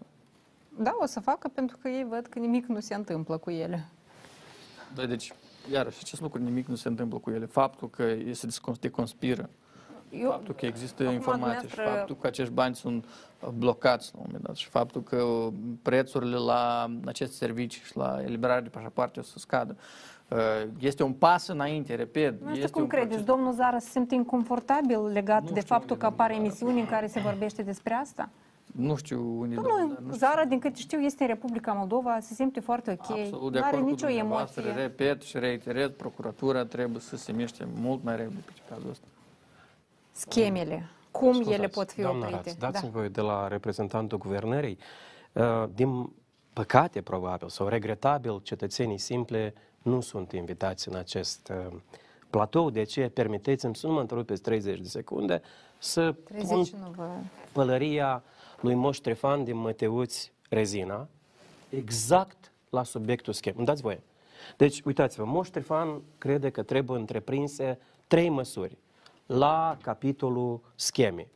Una, deci actuala guvernare stopează schemele de furt a banului public, uh, conform unui raport a ONU-UE în 2020, prin scheme de la statul Republica Moldova s-a furat o miliard de dolari. Anual. Doi, În fiecare an. în 2020. În fiecare an. Da? Moș, Trefan, știe uh, domnul Marian. Doi, cei care au furat, guvernanții care uh, hoți, nu doar să fie prinși, anchetați și reținuți pe 72 de ore, 20 de zile sau 30 de zile. Moș Trefan numește fenomenul ăsta pescuit sportiv, râbalca în Discovery Channel, da? Dar important este ca să fie recuperați în procedură legală banii furați de hoți de la cetățenii Republicii Moldova. Și trei, doamna Rață, ca el speră foarte, foarte mult că noua guvernare nu se apucă de scheme. Și iată dacă vă uitați în ansamblu la aceste trei măsuri pe care le propune Moș Trefan din Măteuț Rezina, el crede că situația în bine a cetățeanului simplu în Republica Moldova poate fi schimbată. Și vă rog să-l contraziceți pe Moș Trefan. Nu, nu, noi suntem, cred că cam toți de acord Cu cu referire aceste, la- cu aceste opinii a domnului Și Trefan. pe scurt, cu, Întrebarea este cum facem? Cu referire la recuperarea banilor, uh, dincolo de acea lege pe care am votat-o de modificare a legislației PIANI, prin care uh, la momentul declarației de avere, apropo, se va obliga declararea și a cheltuielilor, inclusiv pentru membri apropiați de familie, asta o să ușureze instituțiile statului în a identifica anumite surse financiare care sunt ilegale, mai există și acest mecanism pe care îl propune președintele Sandu în acel proiect de lege care urmează să ajungă în Parlament. La fel, un alt pas important ca să uh, recuperăm acești uh, bani furați, acea extindere a mecanismului de recuperare da, a banilor furați. Uh, Deci e un alt proiect de lege care o să meargă în direcția dată și sper să-l votăm în curând în Parlament. Da, domnul Marian, asta e foarte bine, dar scuzați-mă, deci eu fac presă de foarte mulți ani. Și eu foarte mulți politicieni am auzit care spuneau că noi să elaborăm proiecte de lege care să ne ajute să aplicăm în practică lupta cu corupția Am votat eficientă. deja un proiect. Înțeleg, dar eu vă zic că eu asta aud de foarte mulți ani de zile și probabil că noi am elaborat o groază de legi foarte bune care să ușureze munca uh, ofițerilor CNA, a procurorilor, uh, a judecătorilor, a tuturor celor care trebuie să ne asigure justiție în Republica Moldova. Dar probabil că nu este suficient să ai uh, legi bune ca lucrurile astea să se întâmple. Și noi acum vorbim despre niște lucruri foarte concrete. Avem o schemă concretă. Avem un nou conducător de instituție care vede schema pusă la cale anterior. El vrea să o oprească. El a pus-o pe stand- stand-by. El nu poate să o oprească pentru că s-au semnat niște contracte. Rezilierea contractului va atrage niște urmări Și nici nu poate să nu plătească. Exact. Deci, este cazul când îți vine un conducător de instituție și spune eu nu mai vreau să plătesc bani pentru că eu îmi dau seama că este o schemă. Dați-mi voie să o opresc. Cum pot să o opresc? Pentru că eu bănuiesc că aceeași situație e și în alte instituții. Nu știm ce se întâmplă la Moltelecom. Ni s-a spus despre faptul că acel, acea schemă cu Suceava. apelurile de uh, intrare, da, dacă nu greșesc, a fost oprită, compania aceea austriacă. Uh, acum nu știu cum a oprit-o, probabil a fost un fericit dacă a putut, dacă a putut rezilia contractul fără niciun fel de problemă uh, nou director de la Multelecom. Înțeleg că deocamdată nimeni din cei care au pus schema la cale nu este pedepsit. Bun, durează, îmi dau seama, nu poți să faci uh, dosare peste noapte și să mergi cu ele în judecată. Dar uh, astfel de scheme s-ar putea să fie și în alte instituții. Dacă Ce s-ar putea să fie? Celebra aeroportul internațional Chișinău. Exact, da. Ne uităm la ele, vedem că e schemă, vedem cum 9 euro din taxa de modernizare se duce în buzunarul nu știu cui, știm cui, dar să ne spună nouă procurori a cui, și vorbim despre asta că e rău, dar nu putem să oprim. Adică haideți să fim cinstiți cu oamenii de acasă. Le spun, noi putem să descoperim scheme, dar nu promitem că o să le închidem. Ce, ceea ce poate să facă statul Republica Moldova și procurorii noștri este doar să-i penalizeze pe cei care au semnat acest contract în numele statului Republica Moldova. În rest, noi avem de face cu niște contracte comerciale, pe care oamenii ăștia, se dacă, pedepsesc? dacă le-au făcut pe bune, cu juriști capabili, nu pot să câștige în fața lor. Ceea ce poate să facă Republica Moldova acum este să- să-și asume penalitățile și să desfacă aceste contracte. Dar în rest, oamenii ăștia care uh, îi numim noi corupți și îi avem atât de, de răi, oamenii ăștia sunt foarte bine școliți și dumneavoastră știți bine asta. Oamenii ăștia știu foarte bine juridică, oamenii ăștia știu foarte bine economie și oamenii ăștia sunt oameni deștepți. Pentru că nu fură așa pur și simplu cu sacul de la, din, uh, din ogor. Și aici trebuie să fim conștienți că cei care trebuie penalizați sunt funcționarii de stat care au semnat aceste uh, contracte în primul și în primul rând. Ei trebuie penalizați. Iar mai departe este un lanț greu. Este adevărat și sunt de acord cu domnul Marian. Este foarte greu să, să, să oprești toate, ace- toate aceste scheme pentru că ele sunt legale, cât n-ar părea de straniu. Ele sunt legale. Păguboase pentru stat. Ce înseamnă sunt păguboase, păguboase, da. Dar asta nu înseamnă că ele nu sunt uh, uh, legale. Ele sunt legale. Pentru că sunt contracte semnate de autoritatea statului Republica Moldova și niște afaceriști care, da, ne fură, dar o fac cu gulerașele albe. Înțelegeți? Statul Republica Moldova s-a chinuit să desfacă ani la rând contractul cu, uh, cu aeroportul internațional Chișinău. Dar chiar N-a s-a reușit. străduit? Dar N-a chiar s-a reușit. străduit? Întrebarea este. Bun, penalitățile... Chiar a vrut? Bună Penalități, întrebare, da. pena, Străduința. adevărat. Dar penalitățile sunt foarte mari, că astea erau riscurile. Da, e adevărat, este foarte bine asigurat Și uh, acum, în investitorul. Momentul, și acum, în momentul în care Republica Moldova își dorește acest lucru, trebuie să meargă deschis, să zic, domnule, avem de plătit niște penalități. Uite, pe ăsta le plătim și scăpăm, scăpăm de această schemă. E mai mult decât un miliard cât am plătit noi. Sau e mai puțin. Deci, dacă 40 de milioane am plătit până acum și ne costă doar 20, poate facem un efort din economiile pe care le-a făcut domnul Ieșanu până acum. Domnul Ieșanu zice că mai răbdăm două luni de zile și scăpăm cu schemă, de schemă în alt mod, dar asta mi se pare oarecum rușinos pentru un stat. Să zic că eu pot să depinde- schem de, scap Dom- de domnul schemă Ieșanu- doar când, când se Domnul termină Ieșanu ea de la probabil- sine. Domnul Ieșanu probabil că a avut în vedere clauzele contractuale și Exact. acolo s-ar fi putut să existe o clauză că dacă nu se plătește pe perioada de jumătate de an sau Da. de trei luni de zile, contractul devine nul. Am Bun. putea să presupunem și asemenea lucruri. Da, mai avem o altă schemă, care, iată, se pune pe picioare acum. Ea a început acum, în momentul din care uh, uh, a venit o nouă guvernare, da? Monopolul, preluarea monopolului pe piața metalului uzat. Deci noi vedem cum se întâmplă sub ochii noștri o crimă. Toată lumea se uită cum asta se întâmplă. Cum uh, falimentează cu fiecare zi o întreprindere monopolistă până nu de mult pe piață, metal feros, și care a statului, stat, da.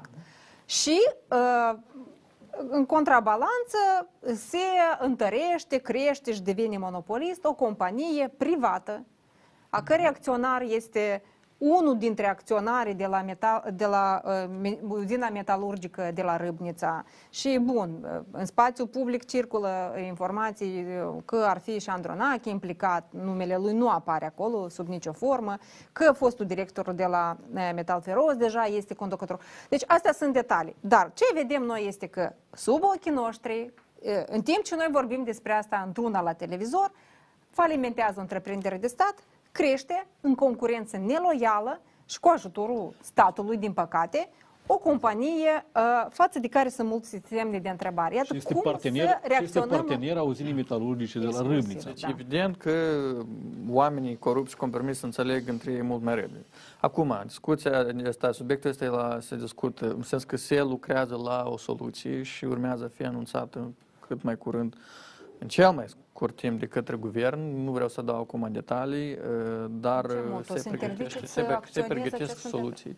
O să fie destul de dure, uh, dar asta Ce fel de soluție nu puteți pot să dau detalii, ar fi bine guvernul să iasă cu anunțul, dar Nu se Înțeleg când, pregătește- când instituțiile, când procurorii ne zic nu putem să vă dăm uh, Bun, aici despre operațiuni, eu sunt, înțeleg. Dacă ne aici spune sunt guvernul, nu soluții pot și să la vă dau nivel de intervenție detalii, a nu guvernului, înțeleg. APP-ului, nu vreau să dau detalii, dar subiectul se abordează la cel mai înalt nivel și să se pregătește deja Dar puteți cumva- să-mi dați detalii dacă pe subiectul acestei solicitări venite, pe care s-a dus uh, de la Ministerul Mediului către uh, Uniunea Europeană legat de uh, reluarea exportului de metale, dacă s-a discutat serios în echipa PAS?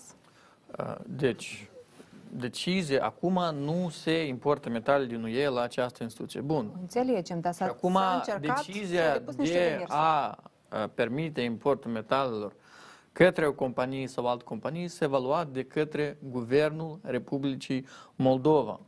Uh, Și acum doamna prim-ministru a zis că, uite, s-a, Minister, Ministerul Mediu a depus această solicitare la Uniunea Europeană pentru ca să nu intrăm în lista neagră în general din cauza unei singure companii și să avem această pârghie a statului uh, ca să poată oferi uh, autorizație. Repet, acum metal nu se importă la această uzină. Repet încă o dată, decizia de a acorda această autorizație de import eh, se va oferi pe caz individual la discreția sau la decizia Domnul Marean, Guvernului. este- Asta nu nu este mai sună ușor deloc Moldova. serios. Domnul Avem Marean. o singură uzină care prelucrează acest metal, noi deschidem porțile ca el să ajungă Dar în nu țară s-a și ce să deschis facem? O să-l nicio poartă. depozităm Stați în un pic. movile Nu prin s-a deschis Moldova? nicio Este mai ușor poartă. să Haideți scoatem să din nu lista vorbim, deci- întreprinderilor din Moldova uzina metalurgică Nu, de la deci Râbnița nu și se pur și simplu importă să fim acum- măsură dânși.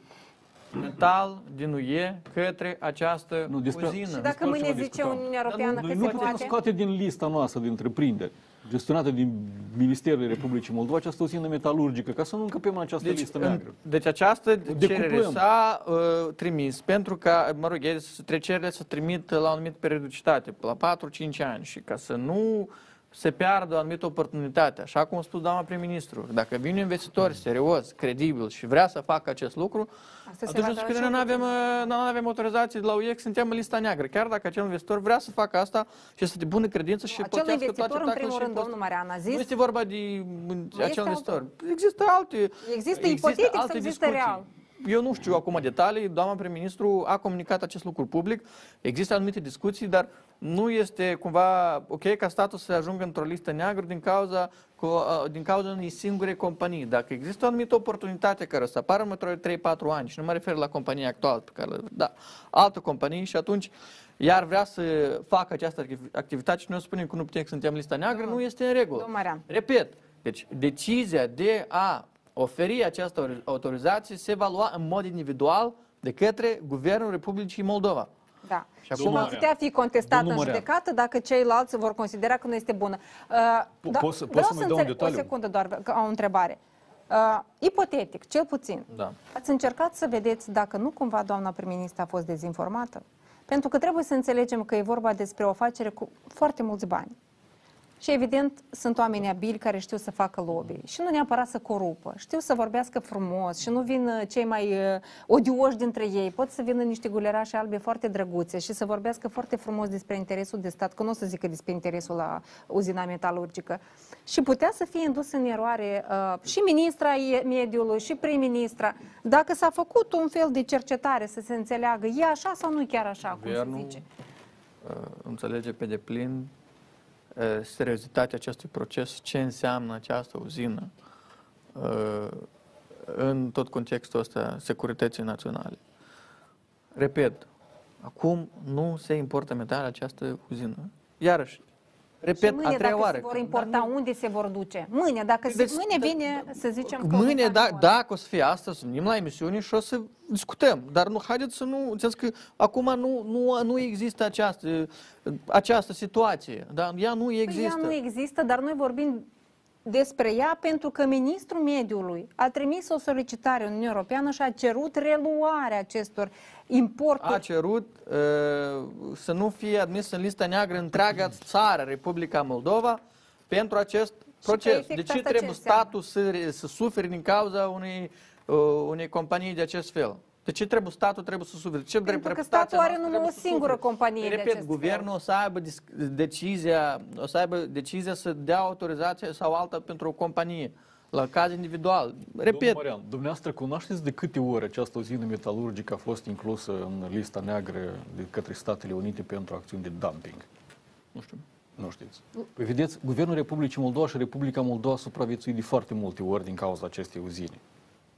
Noi vorbim de piața în general. Nu, noi vorbim despre piață, pentru că dumping înseamnă preț de piață, da? Și că, uh, Preț de piață. Sub preț de păi, piață. sub, da, dar este un Trebuie- preț, este un preț, Da. este, este Mai un mic preț care decât- se formează pe- Trebuie să luăm o scurtă pauză Mai de o clipă. publicitate. Dar, dar a supraviețuit. Și în condițiile astea va supraviețui și acum Republica Moldova. Nu este un argument. Trebuie să luăm o, publicita- o pauză de publicitate. Vreau să revenim să discutăm despre ședința comună a Guvernului României și uh, Guvernului Republicii Moldova, despre ce ar trebui să se discute la această ședință comună, ce oportunități avem și cum facem să nu le ratăm la această ședință.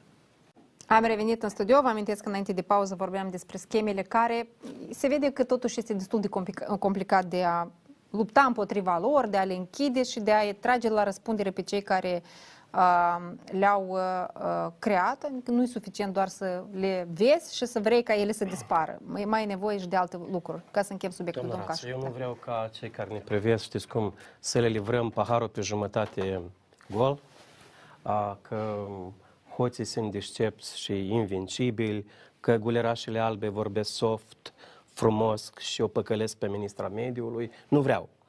A, despre Mol Telecom, am uitat azi pe știri, de la 1 martie sunt uh, scumpiri pentru abonați a, și dacă nu așa scrie în uh, comunicatul de presă, dacă nu-ți place, du-te la altcineva. Fantastică abordare. Știți, era domnul Grosu, Igor vorbea despre insula aceea din Caraibe, uh, fostul director, deci mai bine s-ar ocupa de recuperări, ce spune Moș Trifan. Dar eu vreau să dau aici la dumneavoastră un exemplu despre un management bun, actual, a unei întreprinderi de stat. Este vorba despre Franzeluța. Eu am fost vineri la Franzeluța și am învățat mai multe lucruri. Îi recomand cu tărie lui domnul Marian ori să fac ședința economiei de buget și finanță la Franzeluță, ori și mai bine la ora 6 în fața rândului după pâine socială. Fantastică experiență o să aveți. Ce vreau să vă spun despre Franzeluța?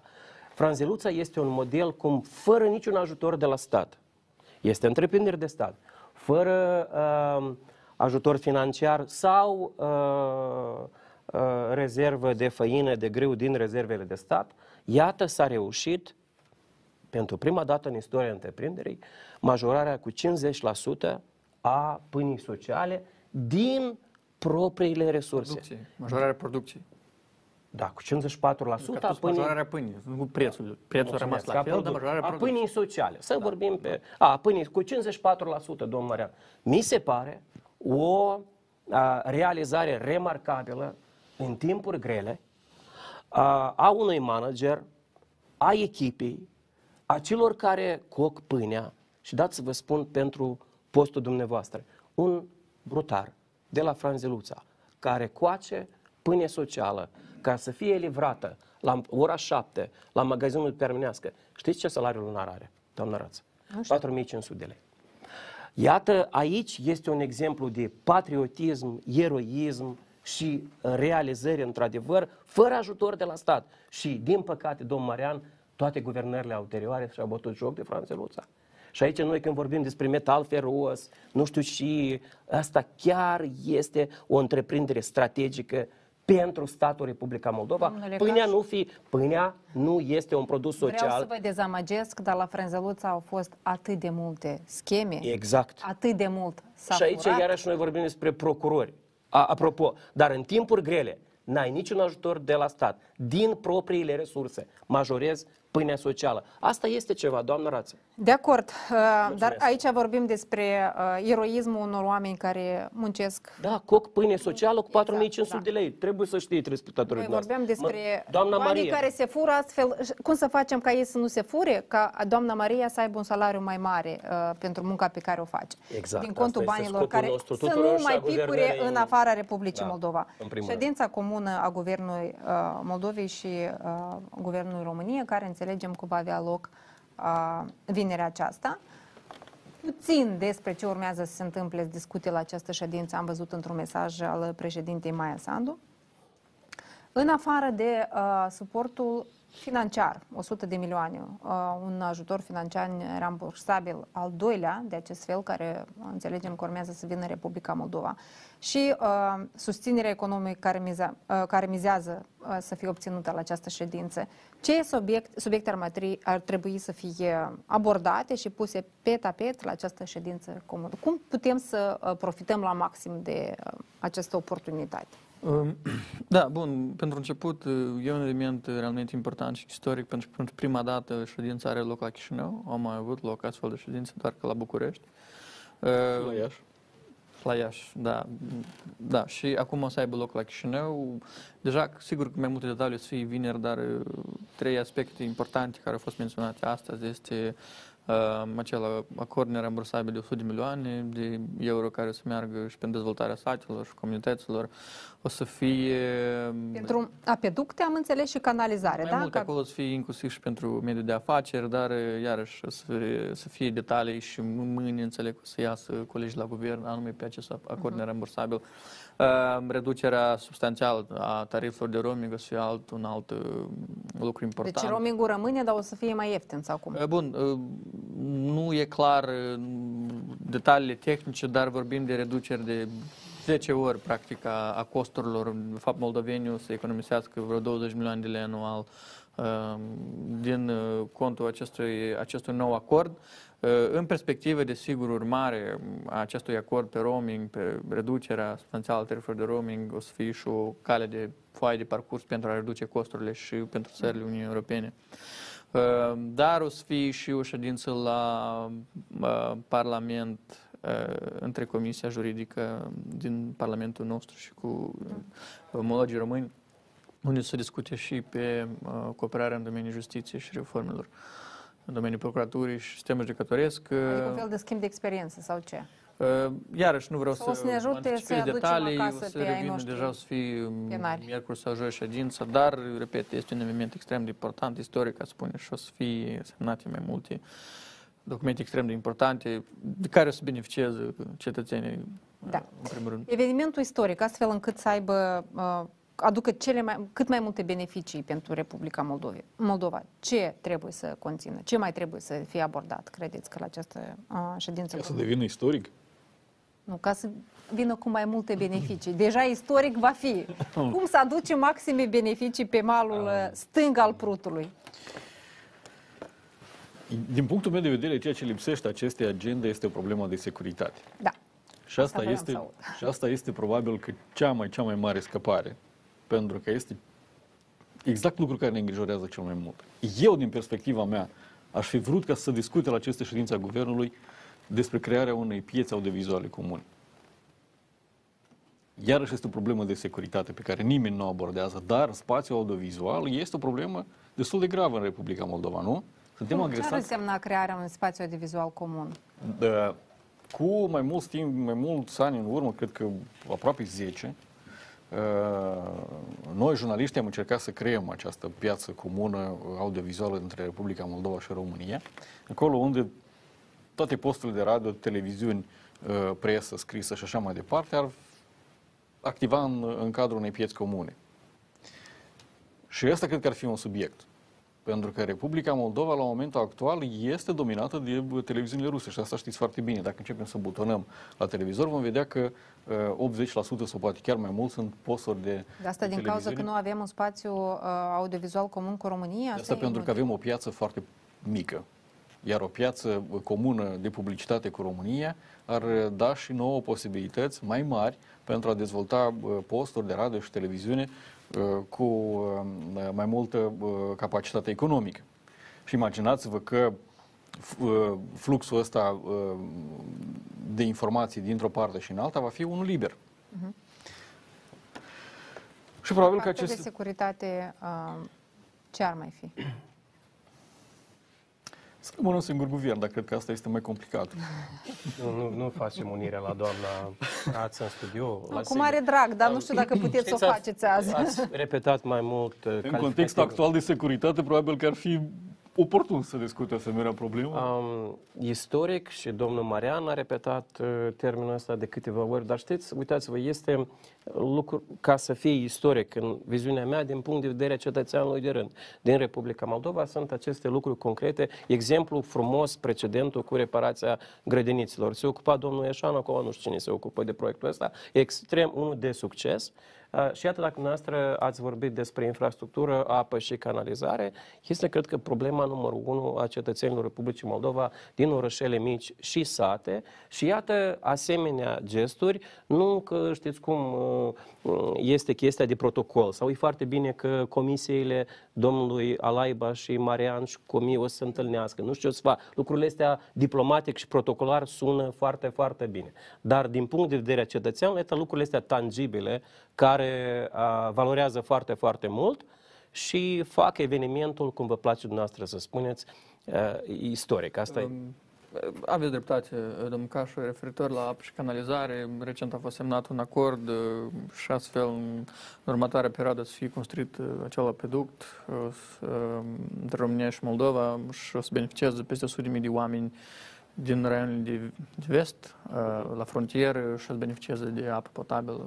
Uh, Și asta, repet, foarte important, de da. acord cu dumneavoastră, Asta e să de ceva. devină istoric când o să fie ceva palpabil, inclusiv cu această reducere a tarifelor de roaming și acele investiții în grădiniță și în uh, Cel mai important localități. este ca tot ce construim noi ca și infrastructură să devină funcțional. Pentru că noi parcă construim, dar nu se folosește. Iată, gazoductul, din păcate, Și Iași, apeductul, și Chișinău. apeductul ăsta are un istoric foarte mare. Da, Eu să m-am vedem. ocupat de el cu Poate vreo e mai doi ani ușor în cu urmă. apeductul. Și a fost, uh, cred că are vreo șase ani vechime acest apeduct și nu se ajungea până la Parlamentul nostru să fie ratificat. Și acum, într-o, în sfârșit, s-a ajuns până acolo încât să putem să, să avem uh, apă. Nu e tot așa de rău. Uh, eh, Pe domeniul dar, suportului energetic. dar cel mai interesant este că cetățenii Republicii Moldova primi apă tocmai din Carpați. Dar va fi apă extrem, extrem de curată. Ah, o, să, o să putem bea apă de la robinet, da? Adică asta, a, partea Doar bună. localitățile din Despre Lunca Prutului. suportul energetic pe care ne-l poate oferi România. Se va discuta la această ședință. Noi săptămâna trecută, eu personal, am realizat un interviu cu președintele Bursei Române de Mărfuri. Am discutat despre posibilitatea uh, ca Republica Moldova să cumpere energie electrică și uh, gaze de pe piața românească. Ce îmi spunea, uh, nou, vom publica acest interviu uh, probabil mâine uh, pe site-ul TV8, ce ne spunea nou uh, președintele acestei burse, uh, burse române de mărfuri este că există posibilitatea, cel mai probabil uh, spre primăvară prețul va scădea astfel încât să fie comparabil cu prețul pe care îl plătim noi pentru gazele rusești.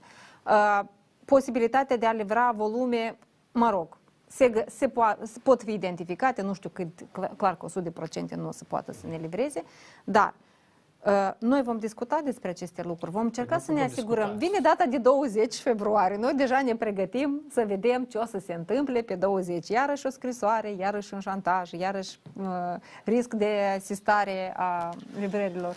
Deci, uh, noi suntem primii interesați să scăpăm de dependența de Gazprom uh, și De asta am această semnat schimbare contract de- pe 5 ani.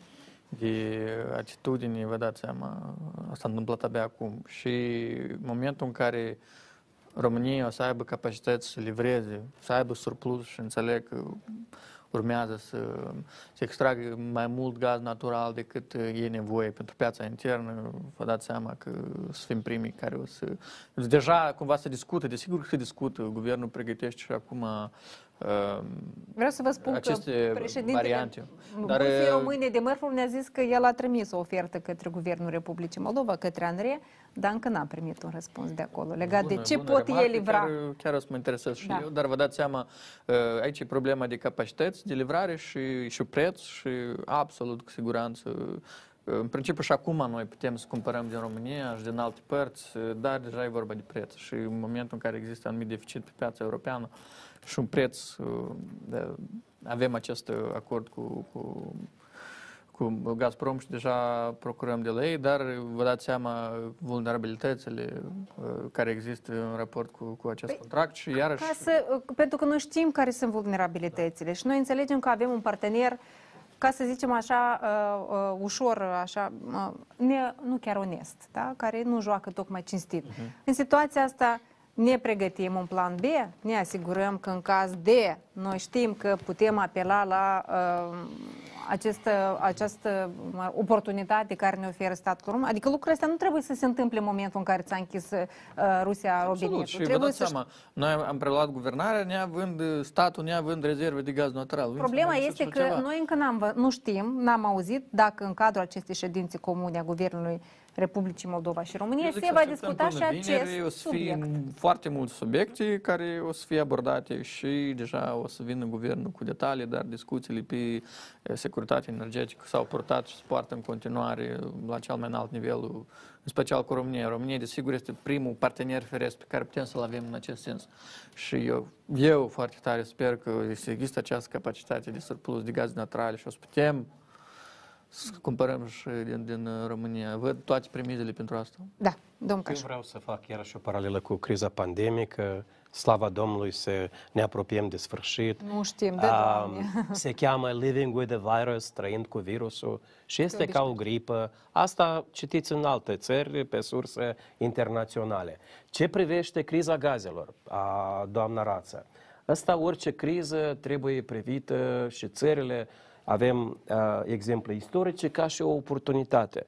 Deci se schimbă multe lucruri. Nu numai, într-adevăr, este durere, sunt pierderi, uh, este greu, dar este și o oportunitate când uh, îți schimbi, diversifici uh, sursele de energie, nu mai depinzi de o singură sursă, dar uitați-vă și la nivel, nivel individual de consumator uh, de gaz, casnic, da?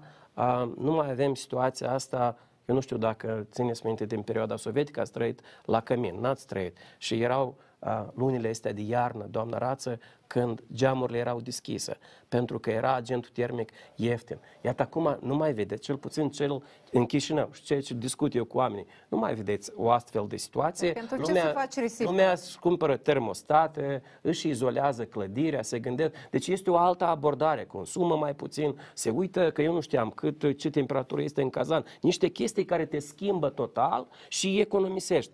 Este o problemă cu termoelectrica. Când vedeți că săptămâna trecută trecută a nins domnul Marian și pe pietonala Eugen Doga, deci eu văd că sunt așa două buzunare unde ies aburii, știți? Așa vreo 10 metri pătrați. Apă acolo este țava termocom, uh, doamna Rață. Și, uh, și iată, este un exemplu unde trebuie să ne gândim cum să econosim, cum să cum fim mai poate ajuta eficienți. guvernul României?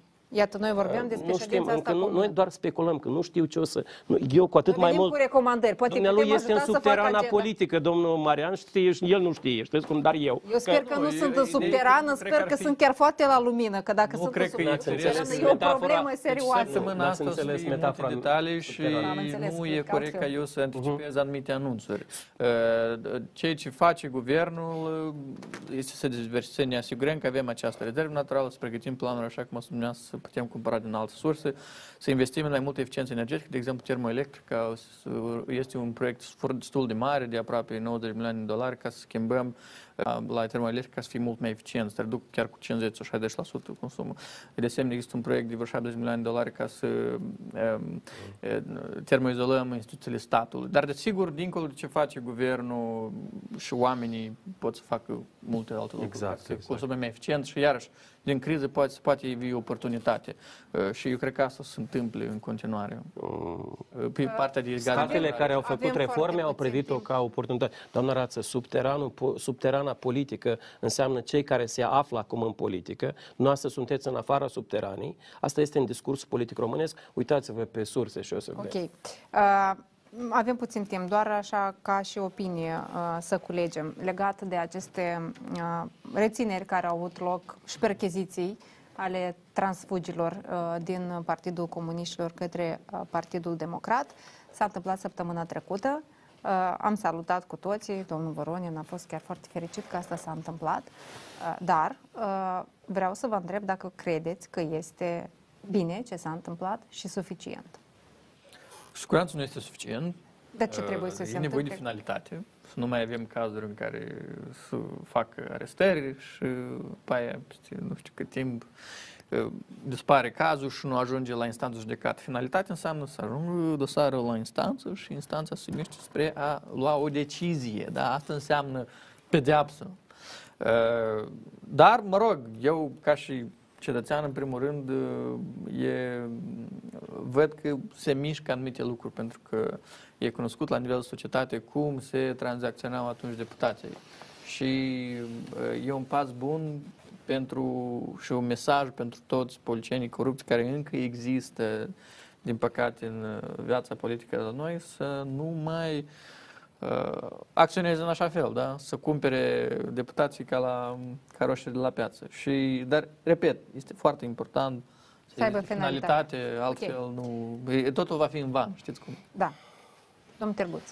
Din punctul meu de vedere, bă, nu este suficient și probabil chiar este greșit ceea ce s-a făcut acum, pentru că eu aș fi preferat ca aceste arestări să facă în cadrul dosarului de uzurpare a puterii.